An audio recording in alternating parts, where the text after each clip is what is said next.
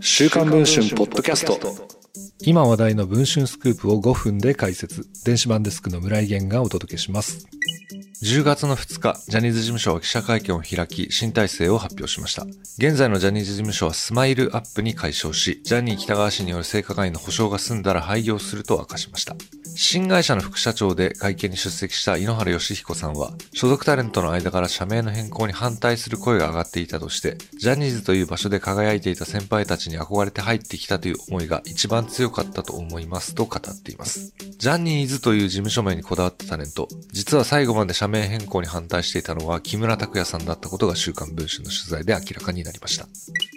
木村さんと親交が深いジャニーズ事務所の関係者によると、9月7日の会見で東山さんは、これまでタレントが培ってきたエネルギーやプライドだとして、ジャニーズの名前を残すことを発表しましたが、声高に社名の維持を主張していたのが木村さんでした。社名の変更が決まった後も、なんで変えるんだと抵抗。今回の会見で東山さんは名称を残すことを、それこそが内向きだったと自己批判しましたが、木村さんはまだ納得していないと言います。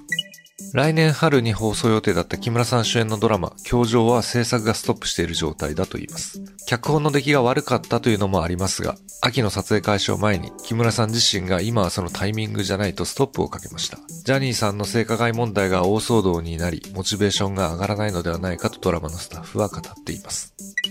木村さんは前回の記者会見直後、自身のインスタグラムに、ショーマストゴーオンと投稿。これはジャニー氏が所属タレントに伝えてきたモットーであり、ジャニー氏への忠誠を誓っているとして大炎上しました。しかし、やはりジャニー氏への思いは尽きなかったのでしょうか。10月2日の会見後も、木村さんはインスタグラムで一歩ずつ前にと投稿しています。これはジャニーズの体制が変わっても、その一員として活動を続ける証と見る向きもありますが、実際は違います。木村さんは家族をはじめ周囲の人間に身の振り方を相談しているのだと言います。木村さんはこの後、ジャニーズ事務所と共にどうなってしまうのでしょうか。この記事の続きは週刊文春の電子版の方で読むことができます。それでは本日はこの辺りで。